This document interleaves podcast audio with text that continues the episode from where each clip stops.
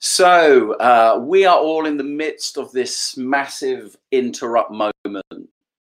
And what we're doing over these weeks is we're looking at moments when Jesus, we believe, is God made flesh, made human, interrupts people's lives and they're never the same again.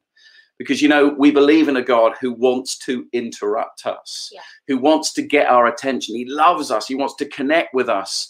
And, and it's not just that he wants to say to us, Look, I'm here but actually he wants us to join in with what he's doing in the world, trying to put uh, the wrong things right, as we'll discover today. And I want to look super briefly at uh, an interrupt moment that was so powerful and so provocative that, that, to be honest, it essentially signed Jesus' death warrant. It was so serious. I wonder what you think of when you think of Jesus. What words you would use to describe him? What would you? What word would you use to describe Jesus? I think goodness. goodness? Yeah. what would you like i guess people would say faithful compassionate maybe words kind generous. I I don't think anyone would probably say angry. When you Mm. think of jesus you think jesus is angry. And actually the reality is most of the time he's not but there are three occasions in the bible when he does get angry.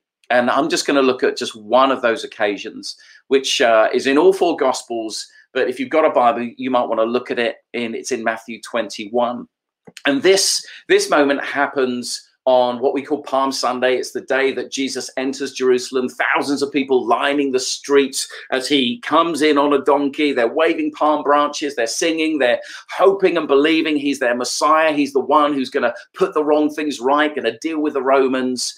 And he as he crosses the threshold into jerusalem goes through the golden gate everyone's expecting him to go and see herod and basically give give Herod a good telling off for some of the corruption within the the authorities and the system. But instead, Jesus takes a turn to their temple.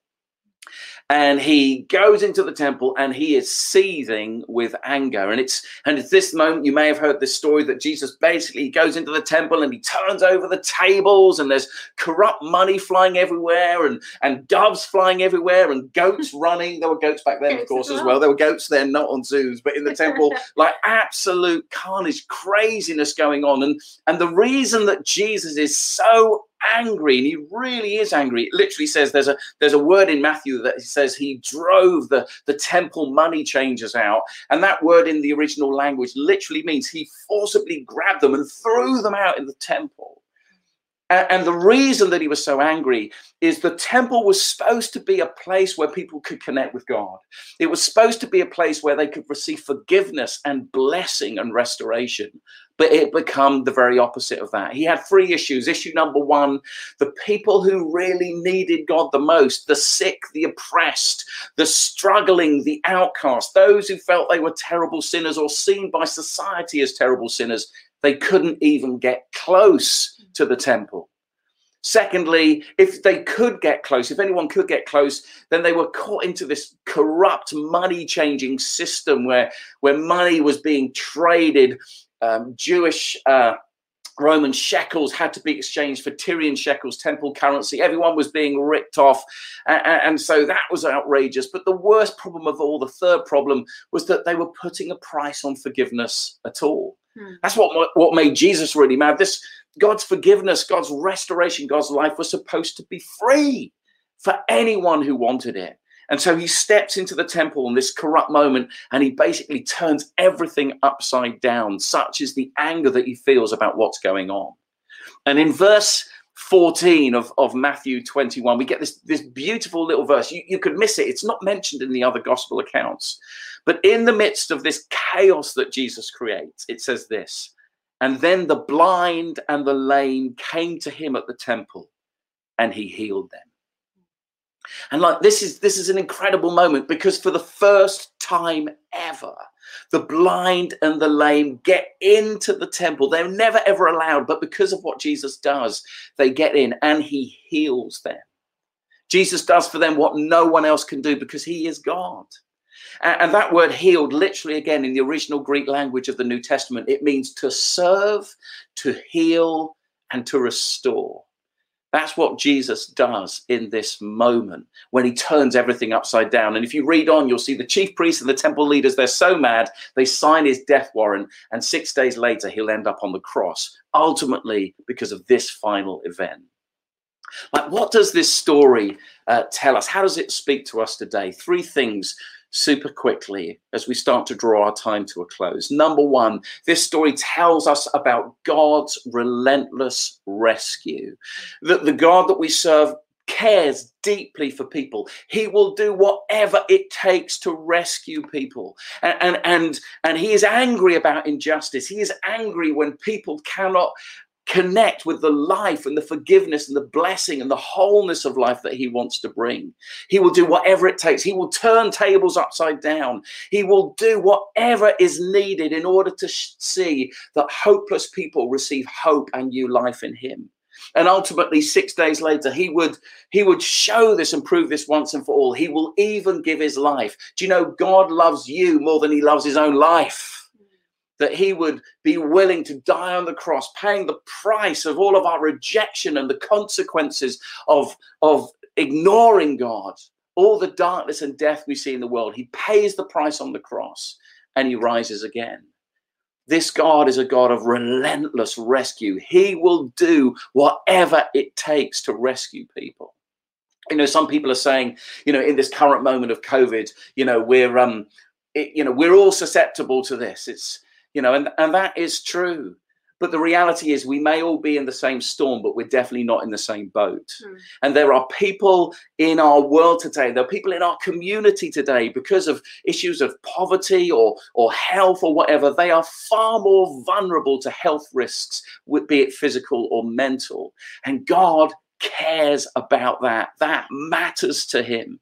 And if you're watching this this morning and you feel broken or hurt or alone or frustrated or sick or worried or anxious or fearful, if you're feeling any of those things, I want you to know that God cares about that. Mm. He cares about you. He weeps with you and he longs you he longs for you to be restored and he will do whatever it takes to rescue you from that this story tells us about God's relentless rescue. Secondly, it talks about our revolutionary responsibility.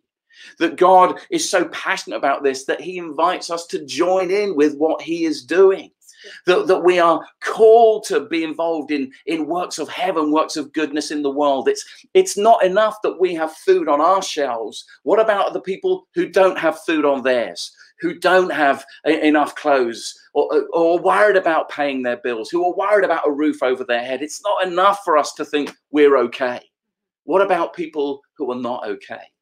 We are called to join in with what God's doing, to be the answer to some of our prayers, to do what Jesus would do if he was us, to be concerned about the, the poor and the oppressed and the, the struggling in times like this.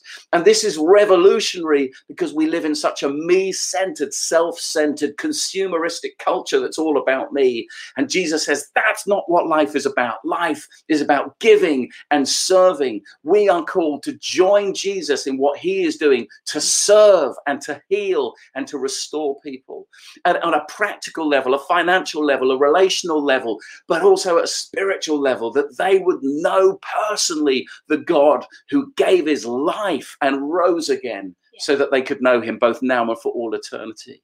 This story tells us about God's relentless rescue, our revolutionary responsibility and finally, I think we as the church, not just Zeo, but the church across the country, this church, this story should provoke us about the church's rigorous refining.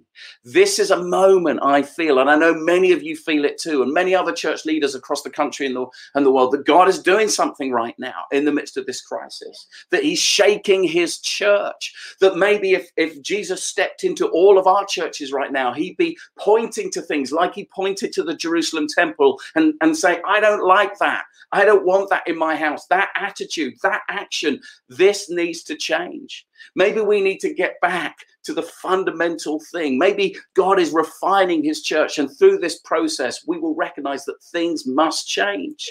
Whenever this thing goes back to whatever normal is, that it won't be normal anymore. There will be new things that we're going to do. You know, the tragedy of this temple story is if you know when Jesus rose, uh, when Jesus died on Good Friday, it tells us in the moment he died, the temple curtain was torn from top to bottom, from heaven to earth. It was like God's final way of saying, This temple is done. God has left the building. He is moving into people by his spirit. People now become temples. But you know what the tragedy is? Those people, they just got a new curtain and they put the new curtain up and they went back to business as usual without realizing that God had left the, biz- the building. We don't want to do that, church. Right. We are in a moment of saying, okay, God, what are you calling us to? What are you refining? What do we need to stop doing? What's the new that you want us to do? We just put it all before you. Rigorously refine your church. Do it for Zeo, do it for other people, that this can be a church that you want to be part of, God, that you are blessed by, that you are pleased with. God's refining of his church in this moment. What does that mean for you today? How might you respond to God's relentless rescue, our revolutionary responsibility? How will you play your part in the future in, in the church's rigorous refining that we would be the church that Jesus wants to be, a place of serving and healing and restoration of all people, of all backgrounds? We want to be that good news. Amy, why don't you just lead us in, in some prayer just before we close? Absolutely. Let's just take a pause moment. Just wherever you are right now, it might be helpful to close your eyes or might be helpful just to have a focus of something in your room, just to say, God, how can this word land in my heart and land in my actions? Yes, Lord. Mm. And as we already said today, Lord, we want to be your people that are dressed and ready for service. We want to keep our lamps burning. We're aware, God, this is a wake up moment for us. It's a wake up moment for your church. We thank you for your relentless rescue over our life. And for any of us watching today that have not yet received that rescue, that have not yet received that relationship with you, maybe now could be our moment, Lord, to reach into you, to reach to you, Jesus, and your plan and purpose for our life and be connected. Mm. We thank you, God, for your relentless rescue of your world. And we want to say sorry for the times where we've lived out of step of that rescue, where we've gone into our own motives and we've forgotten our kingdom responsibility to be dressed and ready for service. And with the much that you have given us, be ready to give much back to your world. God, for our revolutionary responsibility, we pray that we would come out of a me centered mentality and enter into a us centered mentality. Be in your hands and feet in this world, given much as you have given much to us. And for this moment in time where you're challenging your worldwide church, God, Yeah. we ask that us here that call ourselves to be part of this church, your church, Zeo, we ask that we would give you the permission right now to stir up our church and stir up us as individuals, Lord God, to have that rigorous, Lord God, refine Him. Yeah. Come on. Well, Lord, we want you to do a work in us. We want to come out of this changed. We don't want to go back to everything that it's been, but we want to come out of this different, Lord Jesus. We don't want to be guilty like they were guilty, Lord Jesus, as the temple of going back to business as usual, Lord. Yeah. We want to look for the new and we want to look for the new wineskins, Lord God, that you would have for your church in this moment. Yeah. So, on all these thoughts, we offer them to you, God. Yeah. you challenge us? Yeah. Would you refine us, Lord God? And in all of this, we thank you that you've gone before. And therefore, we need not fear. You have us. You have us in your hands, Lord God. Yeah. So we surrender this moment to you. Yeah. And we determine our hearts and our lives to live out this word that we've heard today in your name, Jesus. Yeah. Amen. Amen. Amen. Thanks, Amen. Amy. I, I really want to encourage you just before we share just some news for the week ahead that if you are a follower of Jesus, a great prayer to pray every day as you start your day is God, if you were me living in my body, which actually Jesus is by his spirit, if you were me with the resources that I have available to me, however big or small they are, like Amy said earlier, what would you do? Hmm. It's good. and give me the courage and the commitment to do that. Jesus, if you were me, with the resources that I had available in this current circumstance, what would you do? Mm. Help me to do that by your spirit helping me.